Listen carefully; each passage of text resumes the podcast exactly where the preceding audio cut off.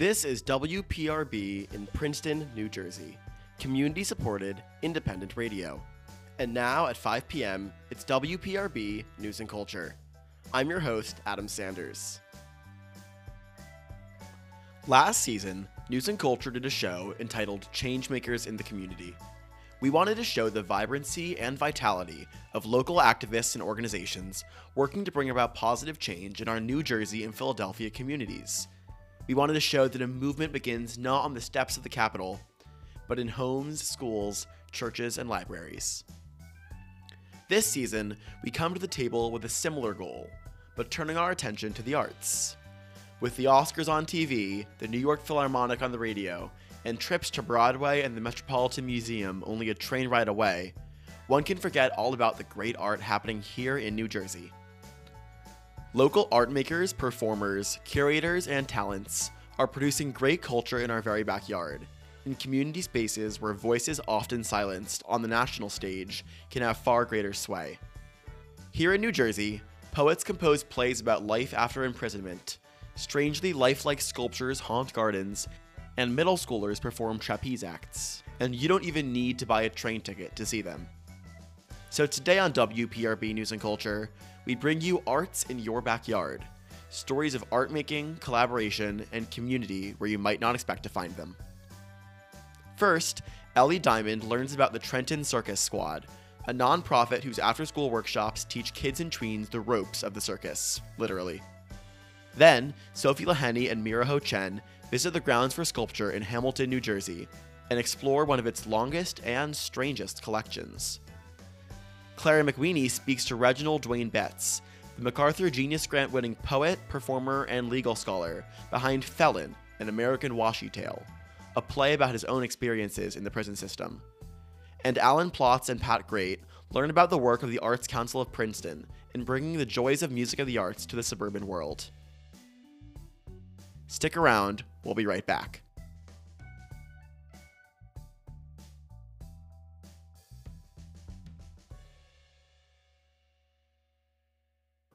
WPRB wants you to know that if you live, work, go to school, or pay taxes in the city of Philadelphia, you should sign up for a free Library of Philadelphia library card. You can gain online access to ebooks, audiobooks, movies, music, digital learning resources, online programming, and much more. To apply for a card or learn more, visit freelibrary.org. This has been a public service announcement from WPRB Princeton, community supported, independent radio.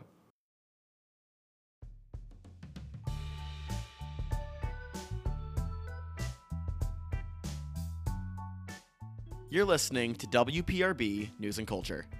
First up on News and Culture, Ellie Diamond learns about the Trenton Circus Squad, a nonprofit whose after school workshops teach kids and tweens the ropes of the circus, quite literally.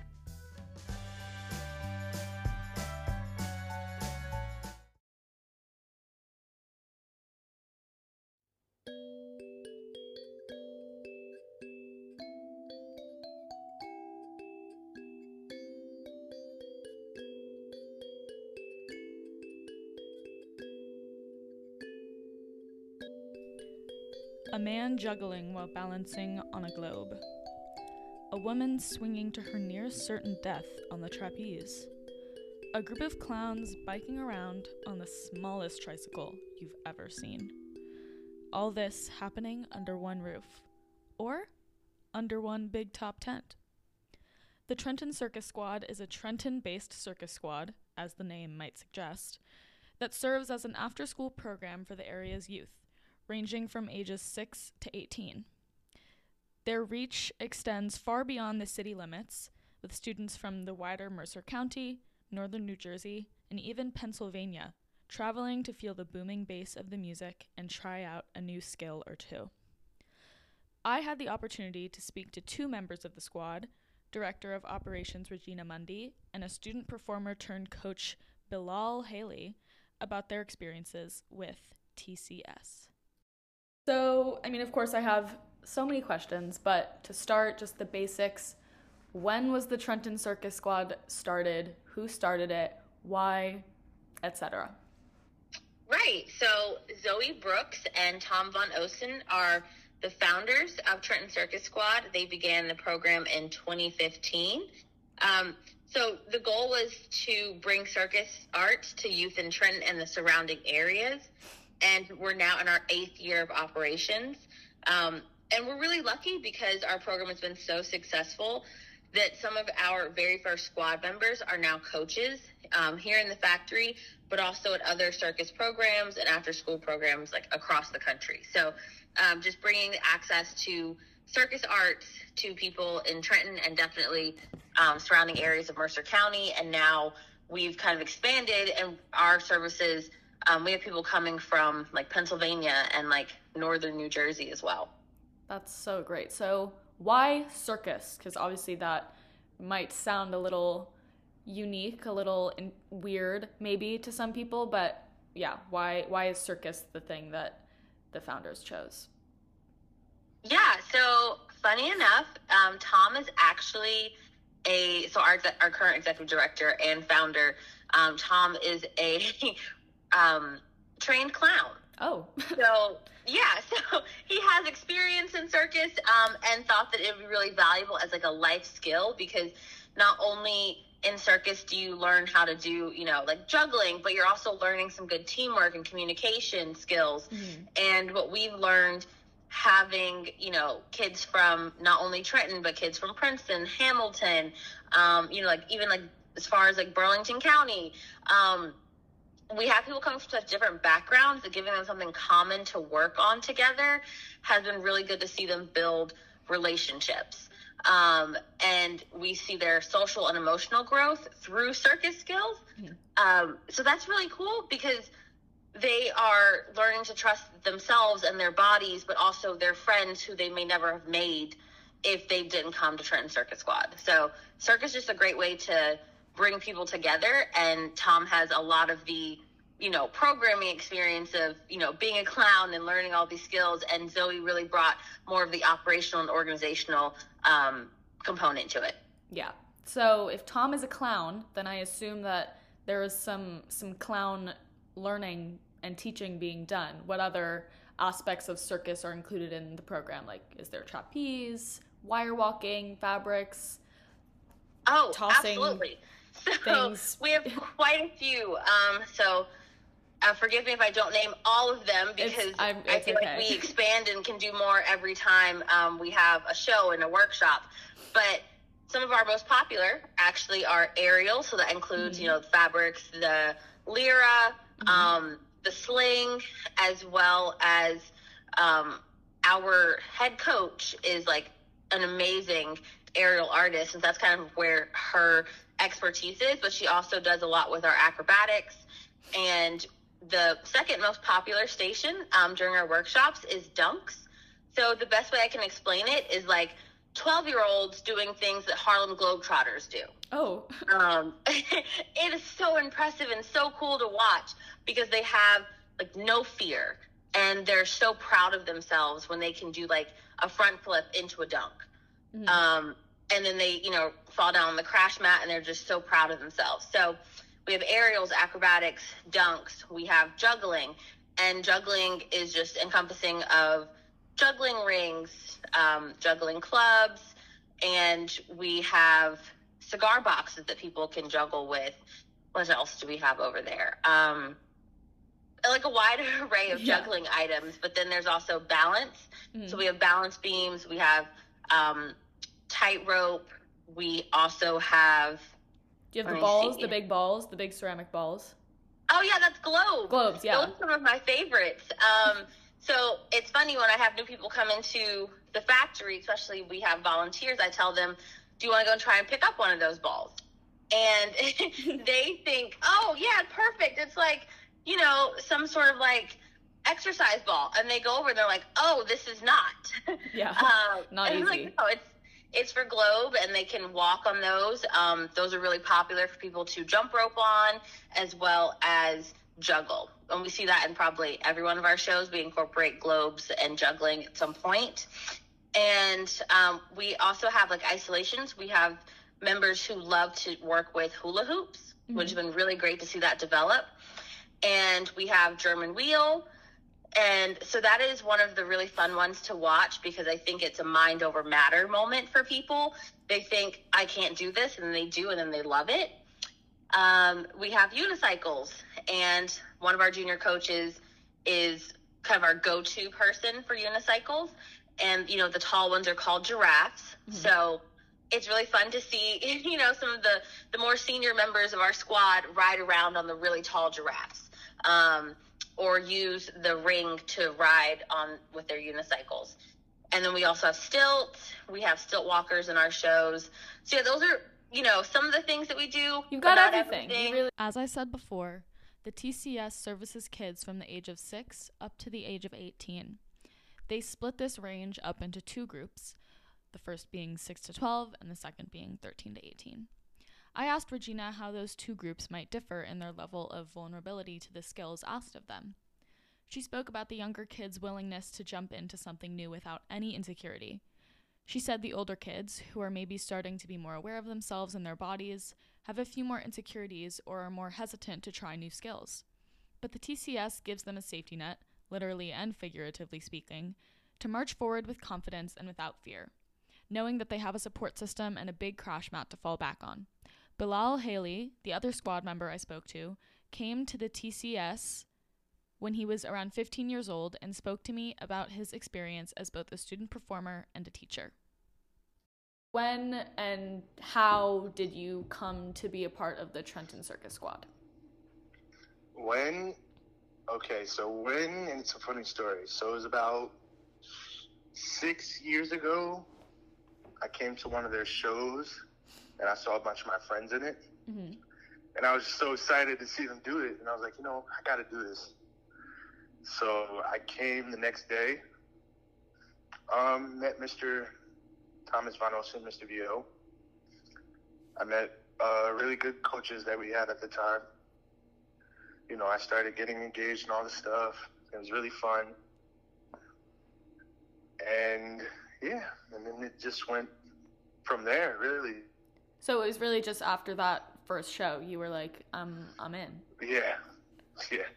But when the, you know, how I kind of got like to be in the program, I kind of like, you know, Mr. Vio, he said to me the day I came, you know, don't do anything that you don't know how to do unless you have somebody to teach you. Mm-hmm. And, you know, me being me, a guy, my friends are there. You know, they're like, "Come on, do it, just do it." I ended up breaking my leg. Oh wow. but yeah, but you know, it was all right because you know I seen it as a lesson of you know sit down and take your time and really get into it. So I didn't that didn't stop me from coming back. So I came um, back with with the cast. Oh, you're now 22, 21. Yes, I'm say. turning 22. Yeah, you're turning 22. Um, when did you decide to come back um, you've aged out of the program. You decided to come back as a, an instructor. Is that what you are now? Or like, what's your current role now? My current role right now, I am a junior coach. Okay. So when did you decide to come back as a coach? Um. Well, when I was in my senior year, they asked, you know, if you know if I ever considered working for them. Mm-hmm and since I've already been with circus for a while before then, you know, I was like, you know, why not? I like doing it. It's fun. It's different. It's not the same every day. That's mm-hmm. kind of what, you know, brings me to like loving the job because it's different every day. So, and then that's how, you know, kind of, and also my friends kept having me come here. You know, they're always here. So why not get paid doing it? yeah. Just do what you love to do and get paid for doing it. That's really all there is to life.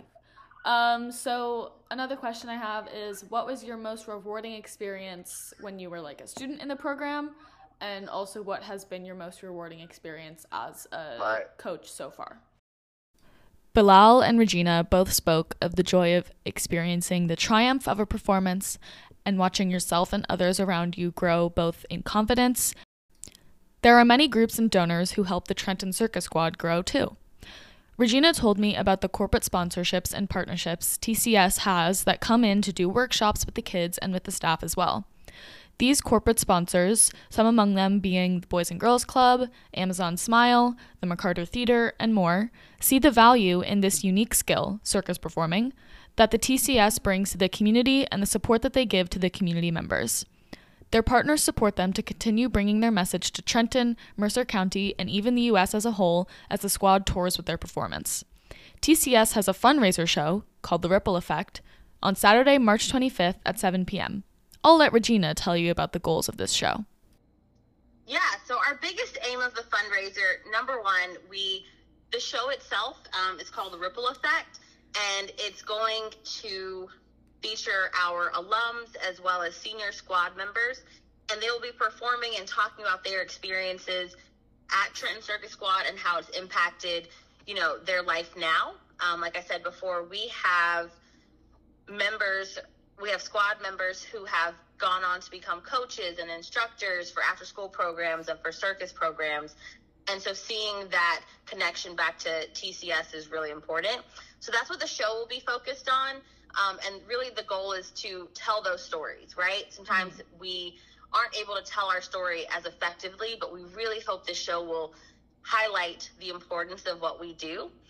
And also fundraising side, we would love to be able to just hit some of our financial goals in terms of you know being able to expand and provide more resources for the kids that we serve so we currently have two vans um, that if we have to go pick up kids from school to get them there on time or to uh, transport everyone to regionals in Philly um, in April. Those are what we use, and we would love to be able to have newer vans mm-hmm. um, or more up to date vans so that we can really provide more services. And that means, you know, also providing more workshops, right? Mm-hmm. So throughout the summer, we have our summer tour and really wanting to have the financial means to make all of those things possible um, because the work that we do is so important and if we aren't able to reach those goals, we're still going to do it, but it's just going to be a little bit harder. So,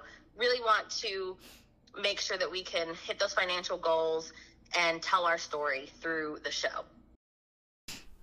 Help the Trenton Circus Squad continue to spread their message and brilliantly performed circus acts to the Trenton youth by showing out for their show on the 25th of March, tickets to which are available online at trentonscircussquad.org.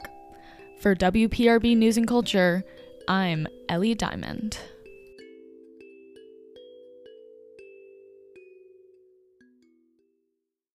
WPRB wants you to know that if you're a renter in Philadelphia, you should know your rights. PhillyTenant.org has everything you need to know about your rights and obligations as a tenant in Philadelphia. You can find information about security deposits, leases, evictions, repair, lead testing, housing assistance, and much more. That's phillytenant.org. Live help for low income Philadelphia renters is also available by phone 9 a.m. through 7 p.m. Monday through Friday at 267 443 2500. This has been a public service announcement from WPRB Princeton, community supported independent radio.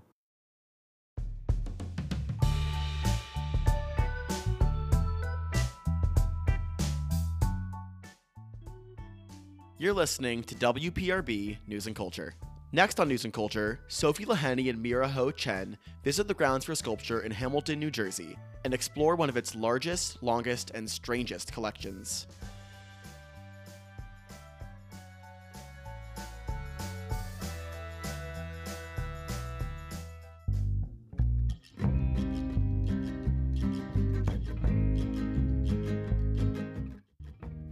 As the weather gets warmer, the Grounds for Sculpture in Hamilton, New Jersey becomes a popular day trip destination for those all around interested in seeing art and spending the day outdoors. To understand the appeal of this place, we decided to visit last weekend. While a lovely idea in theory, we made the unfortunate decision to walk about on a freezing, windy March day. Maybe it was the cold, maybe it was the art, Maybe it was the famous criticism of Seward Johnson's work getting into our heads, but we initially found the place a bit disconcerting, creepy even, and easily dismissible as kitschy. And yet, as the day continued, we found ourselves surprisingly charmed by the art that we saw and the gardens that we passed through. The Grounds for Sculpture opened in 1992 on the former New Jersey State Fairgrounds and was founded by sculptor and member of the famed Johnson & Johnson family, John Seward Johnson II. While the park contains sculptures by nearly 150 different artists, it really feels like an homage to Johnson, his life, and his work. After a career in the Navy, Johnson was inspired to pursue art by his second wife, Cecilia Joyce. Their life story, along with information about Johnson's early life, currently fills one of the six indoor galleries at the Grounds for Sculpture. Over the course of his long art career, Johnson accumulated a number of critics. In his New York Times obituary, he was described as an artist that everyone loves to hate. The word that continuously comes up when describing his work is kitschy, in bad taste due to excessive garnishes or sentimentality. This can definitely be viewed as a fair description due to how he recreates famous works, such as famous Impressionist paintings, and famous scenes, such as the scene of Marilyn Monroe from The Seven Years' Itch, in these over exaggerated, realistic, but somehow gaudy figure sculptures. As we walked into the gardens, the first sculptures we noticed were what Johnson calls his monumental scale collection giant 3Dified replicas of famous paintings, from Grant Woods' American Gothic to Matisse's The Dance, ominously staring us down. It literally felt like we were in a horror movie set in an eerie, abandoned amusement park. Even creepier, we came across what we called a sculpture graveyard behind a fence connected to the main building, a parking lot full of mismatched humanoid sculptures that weren't on display at the time. Super scary. The interesting thing about this sculpture garden is that most of the featured art was relatively normal. Normal meaning what one might expect to find in a peaceful, nature filled art exhibition. So, various amorphous shapes and stones, all earthy colors, unpainted metals that were different shades brown, gray, and maybe a little turquoise. So, compared to the other pieces in the garden, Seward Johnson's work at first stood out to us like a sore thumb kitschy, bright, multicolored, and to use an internet term, deeply unserious. Strolling through the gardens, we noticed two types of sculpture the ones that seemed to replicate everyday people doing ordinary actions, and the ones that were paying direct homage to Impressionist paintings. The first category of sculpture, called Celebrating the Familiar, while freaky at first, was actually kind of delightful. We happened across a couple lounging in the woods, a teenager leaning against a wall, and a fisherman working by the lake, only to double take and realize that they were made of metal. Recognizing these pieces in the surroundings felt almost like a game. Johnson's ability to capture these fleeting impressions and moments of daily life was charming and illustrated art's ability to reflect the ordinary. On his website, Seward Johnson states that my art is an imitation of life. The sculptures do many things. They can warm up a park or public space, and they invite people to come into that space so that they don't feel quite alone. They also make good neighbors. They don't make a lot of noise. Realism has the capacity to reach everyone. There is no age barrier, no culture barrier, as the breadth of communication expands, so does the potency of a particular work. His other collection, titled Beyond the Frame, seeks to bring well known works by Renoir, Monet, and other Impressionists to life by imagining their works as sculptures. And though we found it a bit corny and cliche at first, it was actually really fun to inhabit these pieces and live amongst the art. Our personal favorite was getting to inhabit Van Gogh's famous bedroom. But just as we began to think we understood this place, like we finally understood how to follow the path around the garden, the online interactive map became more user friendly. We learned how to keep an eye out for Seward Johnson's ordinary people doing ordinary things, as he likes to describe his sculptures, and even began to understand the appeal of his art. But then we encountered the peacocks. Yup, the sculpture garden houses peacocks which just roam the grounds. We noticed roughly five or six of them, They were pretty well behaved, and we got some cool photo opportunities. We definitely got jump scared a few times after turning a corner and getting surprised by a peacock chilling behind the wall.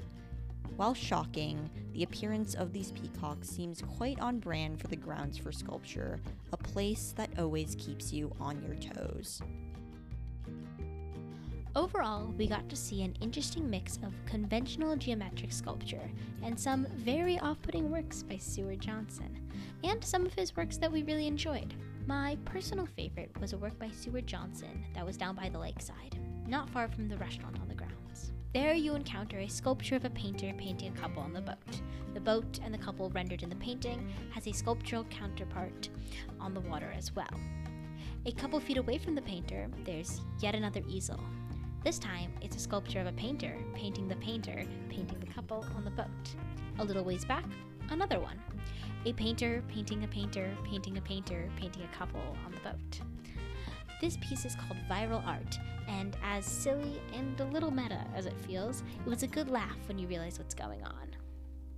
And my favorite piece was a sculpture I mentioned earlier, the couple laying in the woods titled Testing Togetherness.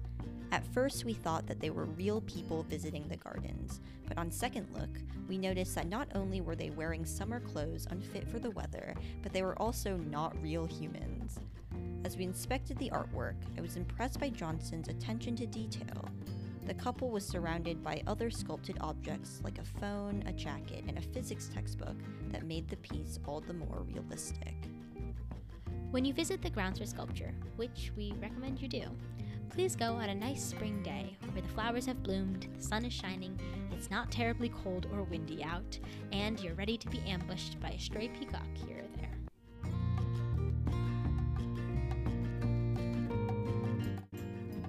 From WPRB, this is Mira Ho-Chen. And this is Sophie Leheny.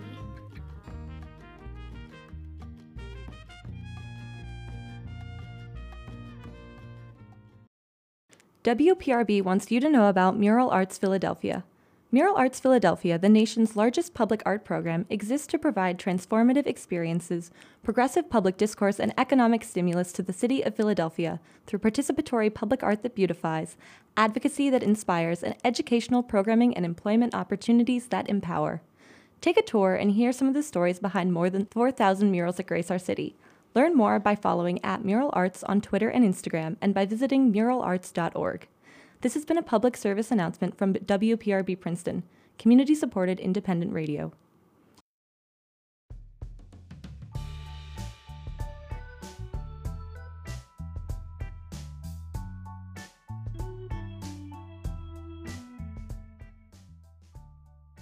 You're listening to WPRB News and Culture. Next up, Claire McWeeny speaks to Reginald Dwayne Betts, the MacArthur Genius Grant winning poet, performer, and legal scholar behind Felon, an American washi tale, a play about his own experience in the prison system.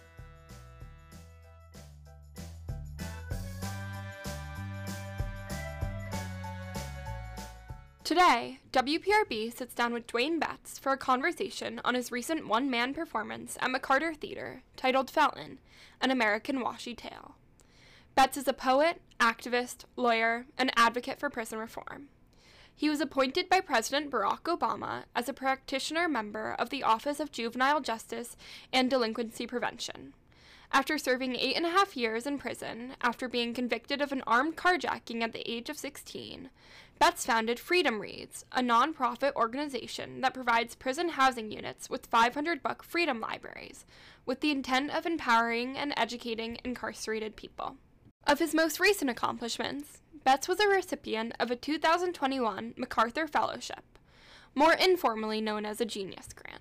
I sat down with Betts as he discussed how his passion for literature first developed, his founding of Freedom Reads, and his recent performance at McCarter. So, my name is Reginald Dwayne Betts, and I'm the founding CEO of Freedom Reads, the idea for Freedom Reads came to Betts a few years into his incarceration as he began to understand both the empowering and liberating capabilities of literature. I think about it a lot, uh, both the backstory to Freedom Reads and how, how I explain or talk about it. And um, in some sense, the easiest way is to be straightforward.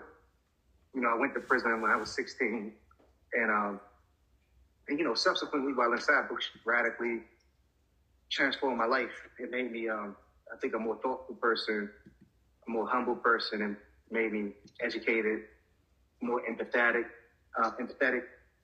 But it also gave me a gateway into understanding myself. And I think that it was through literature that I was able to really um, grow on the inside and sort of not succumb to um, some of the ways in which the harshness and the brutality of prison could lead a person to um, to kind of um, not be able to accept responsibility, not be able to accept where they were and why they were there, but also not be able to accept the fact that it's really possible to become somebody different. After his release from prison at the age of 24, Betts continued to pursue his passion for literature, centering books in all aspects of his life.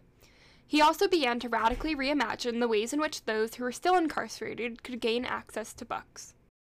And so I come home, and, and books remain central to my life in ways that I wouldn't have predicted. I started a book club. I ended up on the front page of Washington Post for that book club. Um, I became an educator. I wrote some books. I ended up at law school. Um, and all of these things, in some ways, yeah, all of these things in some ways was born out of just my engagement with books. And um, and so Freedom Reads comes out about me saying, well, what would it mean? You know, somebody asked me, what would I do if, if money wasn't an issue and I could do anything I wanted to sort of try to, what was my moonshot for doing something to improve the lives of people on the inside? The libraries, which have been aptly named Freedom Libraries, are displayed in handcrafted curved oak bookshelves, many of which have been crafted by people who have served time in prison themselves. The libraries are placed in the housing units of the prisons, where they are visible from cell. Yeah, so on some basic level, it's just a few beautiful things in prison. And and you you know, I did my eight and a half years in prison and I was constantly just around um, steel, metal, sometimes plastic, but nothing with that life giving force mm-hmm. of, of hardwood. I was just like, you know, maple, walnut, cherry, oak. Um, and then also though, it's a sort of craftsmanship that we knew would go into um, the making of it and the making of it by hand. It feels like connecting to nature, and then it feels like bringing that nature into a world that's like woefully lacking of it. Uh, we decided to make them carved. Um, we decided to make them curved, just really riffing off of this fact that there are really few curved things in prison. It's just straight lines and right angles. And so, you know, we make ours curved so that it, it creates an arc, thinking about also Martin Luther King's quote um, about how the, the, arc of the universe is long, but it bends towards justice. Mm-hmm. We was thinking about putting something in these housing units that, that reflect that. And, and all of this came together um, between the collaboration of me and the Mass Design Group, an architecture firm in Boston that helped that partnered with us to design the bookshelves. Aside from originating the initial mission of Freedom Reads, Betts has been involved in the creation process of the 500 book libraries from the very beginning, relying on friends and families for suggestions as well as external focus groups. We, we did focus groups. It was great because it was the pandemic. Mm-hmm. and I needed friends to tell me what books they love, but I couldn't talk to all of my friends and, and colleagues and people I didn't know. And what I decided to do was to ask my friends to set up basically um, uh, a focus group, but a Zoom call that was recorded mm. with them and two of their friends. And I was like, and all I want you to do is just talk about books. And what was fascinating about that is that they became both a focus group to help me choose the books we would ultimately choose, but they also became a focus group to really demonstrate and reflect the mm-hmm. way in mm-hmm. which um, Freedom Reads were working the inside. Because it was just deeply fascinating listening to folks talk about the books they love and discover more about each other. These were all friends and it was always a moment of discovery um, amongst friends that it was like, oh, I didn't know you loved that book. We then had people reviewing the books, and I just made final decisions. While incarcerated, Betts also worked to develop as a poet, a process which he cites as giving him both agency and responsibility. I never read poetry while I was incarcerated, and I never read poetry really much in, in high school either. Um, but I get this book, and it's um, Dudley Randall's The Black Poets. I'm in solitary confinement. I'm looking for a way to figure out who I am in the world. I mean, I'm a teenager. I'm 17 years old, and I'm facing all of this time in prison, and I'm, I'm not necessarily doing prison well. So I'm just dealing with, with stress, and um, and ultimately I get this book, and and it just changes my perspective on so much, and mostly on what role I had in in creating the who that I, I was going to be. Mm-hmm. You know, and, and I started to think of myself as a writer with like agency and also with responsibility. Alongside his development as a writer, Betts pursued paths to assert agency over his own identity, including changing his name. You know, a lot of guys around me were changing their names, and it was almost like, in a way, like in the '60s. You know, you you become hip yep. to some understanding of the world. You know, and um, and you wanted to carry a name that reflects that. And I ended up having everybody call me Shaheed. And it turns out that even before I really knew it, you know, I understood that um, I, I, I chose the name Shaheed partly because I couldn't understand while I was in prison why I was in prison. And I understood that I committed a crime. That's not what I didn't understand. I just didn't understand what was the point. Like, did mm-hmm. I just absolutely waste my life? A, a judge told me when I got sentenced, I'm under no illusion that sending you to prison will help, but you could get something out of it if if you want and, and I always resented him for saying that to me because mm-hmm. um, I just thought, if you know it's not going to help, why, why, are you sending me to prison? Right. And then, though, you know, I got a little bit older and I recognized that, like, I always took what he said as a challenge. And and that's why when I was inside, I worked really hard to, to, to be somebody. Mm-hmm. And I think choosing the name Shaheed was coupled with an earlier decision to just tell myself I was going to be a writer. And so somehow subconsciously I was asserting an identity, which was writer as witness. Beyond prison, confining identities and stigmatized labels remain complicated for Betts. This is particularly true for the noun felon, which he titled his one man play. The play is performed across the country, both on campuses and in prisons. And my trouble with the word is less that it exists. I think it's descriptive. It's a person who has committed a felony it doesn't even refer to a person who's been in prison, right? It's just a person right. who has committed a felony. Mm-hmm. Um, the thing is, we turn it into meaning so much more than that, and I guess that's why what I wanted to show, and I hope I show in part in the show, is that that that person that's carrying around that moniker felon is, has a life as rich and as complicated and sometimes as tragic as any of our own. Um, so I like to think that the piece is not trying to run away from or make an argument about the overuse of the term as much as make an argument about the way in which the term really does operate to um, reduce the complexity of, of, of a group of people's humanity. In the play, Betts also outlines his time as a lawyer, working to help and represent those who remain incarcerated. Betts has often represented those he went to prison with, particularly at their parole hearing? Yes. So I, I, I did some time, um, I, and I talk about on my show. I did some time, you know, working in a public defender's mm-hmm. office. Um, I did some time working for a federal judge, but also almost in the middle of law school. You know, almost at the very beginning of law school, I started learning things that made me think of, of what could happen for my friends. And so I worked to get friends lawyers first, and then I worked um, on parole cases. I came from a state that didn't have parole, and so I had I had one friend that was eligible, but I hadn't really thought about it much when I went to law school until I um, until I worked on somebody's case and got them out. Then I worked on a friend of mine's case, and ultimately I got him out. And I, have been representing um, guys I went to prison with for a while, and, and I'm you know right now I got three three clients cases on, but it's been good work, but it's been hard work because there's a lot of losses. Despite his experience as both a lawyer and a poet, Betts turned to the stage for his latest project, a one man show which displays both his poetry as well as original pieces of art. He understands theater as allowing him to represent his world, in addition to the already powerful poetry. Part of it really is thinking about, um, thinking about like art is as meaning to communicate, mm-hmm. and then I feel like you know sometimes the poems they do 85% of what, of what I want. And I wanted to do something different.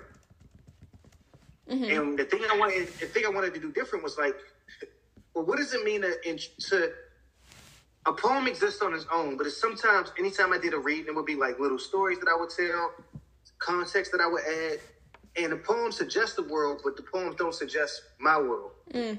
So I wanted to say, what if I use my poems to give you my world? because the poems aren't always about me. Right. And that's why you see in the show, it's not every poem in a book. One moment in Betts' show represents the power and necessity of visual artwork, as well as physical movement. Towards the end of the play, Betts hoists up various kites that have been lying on the ground. The kites, which are made out of clothes worn by incarcerated individuals, lift high above him, where they rest for the remainder of the play. They are constructed using traditional Japanese washi paper-making techniques, created by Ruth Lingen. You know, the kites become an elegy and a kind of prayer and kind of complicated acknowledgement of how difficult things are. So, um, so the kites are always there in some way. Yeah. And, um, and depending on the space constraints, you know, I just love to raise them because mm-hmm. it's just that moment of, I don't know, it feels different. And, um, and it always takes me to a, a complicated emotional space, no matter, no matter what. And then, uh, um, and then the rest of the stage, you know, it's, it's the, the handmade paper that's been made, mm-hmm. uh, um, you know, me from the clothes of people that, yeah. that I know who, who were in prison at the time. Um, and then it's the letters of friends of mine. So it's interesting because I think the the set is is like in some ways very very unique. Um, but in in other ways, I think the set is very um, it's it's simple in a kind of elegant way. Staying true to his title of book curator, Betts left WPRB listeners with a few of his current book suggestions. It's called um, A Gentleman in Moscow. Yeah. Mm-hmm. By, by Amor Towles it's just a, a, really fantastic book, and it's a book that says a lot about the possibility that can come through um, constraint. But it just says a lot about the inventiveness of, of the writer and of the mind. It's a lot of lovely stories, and um, just lovely anecdotes within this within the story. Mm-hmm. But it's so rich that um, every section teaches you something about how we make choices every day about how we want to show up in the world and and it might be difficult to make those choices, the ones that we want to live with, but it can be done. So I would suggest that. Okay. And an all-time favorite, I've been thinking a lot about Paradise. Um, Toni Morrison is a legend, but I've been thinking a lot about it About Paradise. Mm-hmm. And I'll add one more. Yeah. Um, Ishmael Reed's Mumbo Jumbo because it's hilarious, um, and people don't talk about it as much. But um, but it's really good. It's like a art heist kind of book that oh, I find cool. hilarious and interesting and complex. For more information on Freedom Reads, go to freedomreads.org. For WPRB, this has been Clara McWeeny.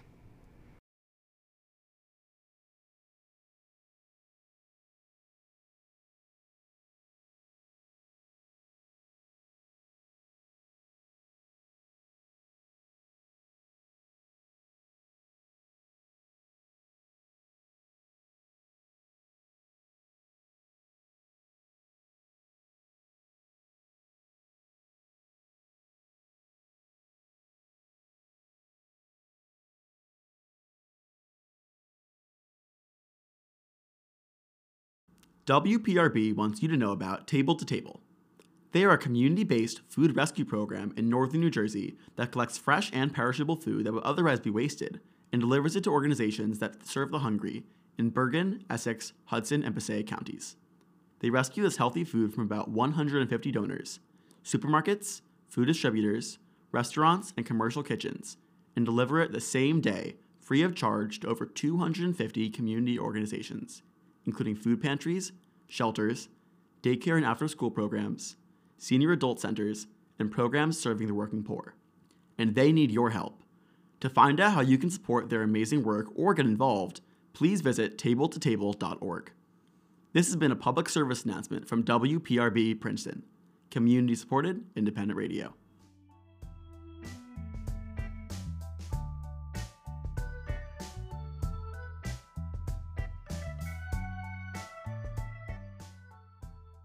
You're listening to WPRB News and Culture. In our last story of the episode, Alan Plotz and Pat Grate learn about the work of the Arts Council of Princeton in bringing the joy of music and the arts into a suburban world.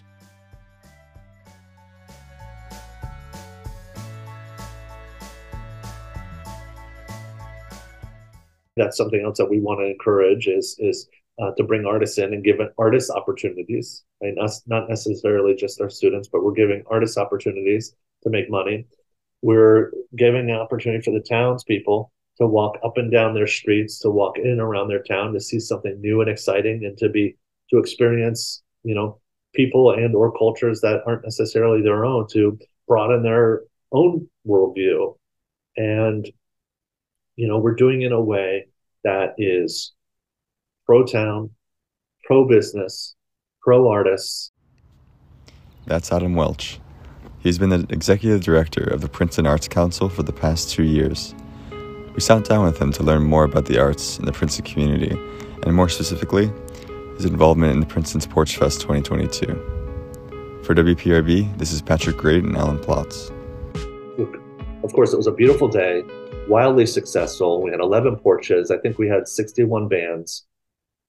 And it was just a really fantastic day. And it culminates. So, it, all the other portraits happen simultaneously, as well as the Arts Council and then there's one final concert, one final performance that happens at the Arts Council after all the other ones have um, ended. And um, it was so full and so big that the police, um, you know, uh, just decided to close the roads. So, um, and everybody just filled out into the street and heard the one last performance. And it was um, just a really great time and a really great feeling. And there was a lot of um, real excitement about it. For musicians from Princeton, Events like Porch Fest and others provide an important interface with the community. I would say I'm surprised that so many people would show up to a concert like this because it was kind of my impression because we have never had a concert as big as we did in the past fall at Richardson um, that PPE is interesting, but it also kind of serves like a kind of a niche group of like our close friends of our members and people who like care about classical music. But I think as we've started to expand towards a lot of genres and doing more radical and theatric performances, um, the broad audience, a broader audience, we're able to reach not just at the campus, but in the local Princeton area and central New Jersey area as well. Um, it really makes me feel connected. It makes me feel like I'm able to, you know, create music that people people really really do enjoy that's Meryl Liu. She's the co president of the Princeton Piano Ensemble, or PPE as it's known. They performed last year at the university's quote unquote porch, that is, a stage outside of the old University Art Center on Nassau Street. But Adam is excited too beyond just having musicians who feel included. He's innovating with other ideas too about what Porch Fest has to offer and what it can mean to the community. For him, that requires connections to all different community stakeholders, including businesses.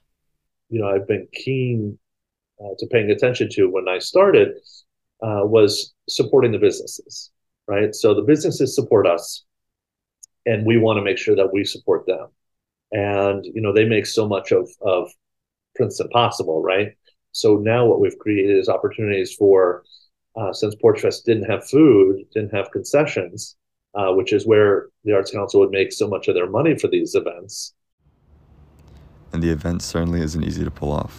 And there's, unfortunately, a lot of the time, not a lot of money involved.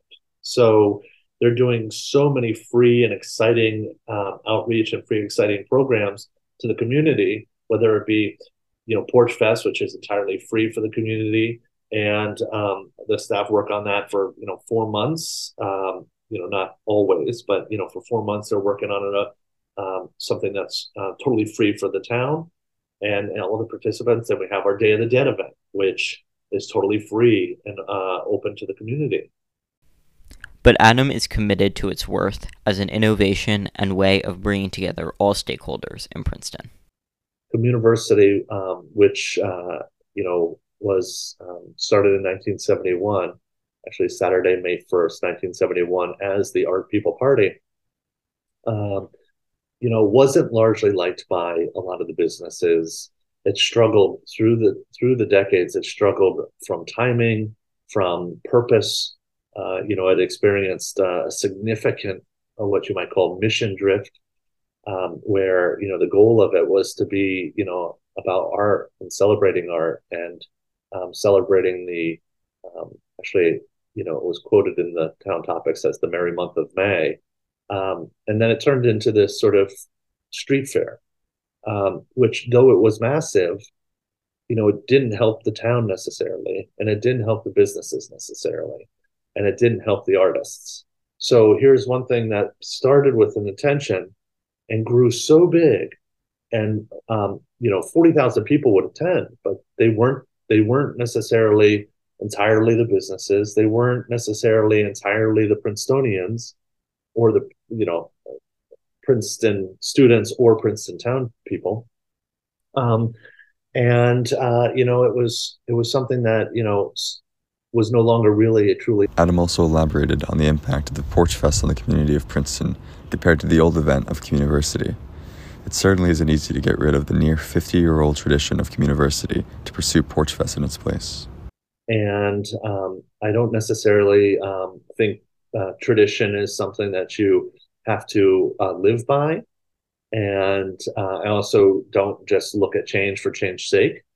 Um, but I do, I do know that you know institutions uh, at times uh, can be so focused on the past and maintaining senses of tradition that um, they don't grow and they don't experience, uh, uh, you know, a sense of vitality. Merrill also touched on the culture of PPE, with its radical departure from the culture of traditional classical music, even if they use the same instruments. Both Merrill Liu and Adam Welch interact with decades old mediums in the community to make rather radical change. Merrill Liu, co president of the Princeton Pianist Ensemble, showed a perspective behind some of the art that comes out of Princeton where members of the ensemble will set up, in Merrill's own terms, a niche group of art and classical arrangements for the unexpected but interested audience of the greater Princeton community. The freedom that PPE has compared to the culture of classical performance has caught the attention of the people here, and the initiative Merrill discussed today showed a bit about how the spirit of the arts has stayed alive in a very historically informed community through radical change. Adam Welch also explained his perspective on the tradition of community as the executive director at the Princeton Arts Council, and how, although Communiversity had been going on f- for nearly 50 years before the Arts Council pulled the plug, the project of Porch Fest had reinvigorated his team and the community at large by inviting people to come in, see local artists, and keep them around long enough to support local businesses.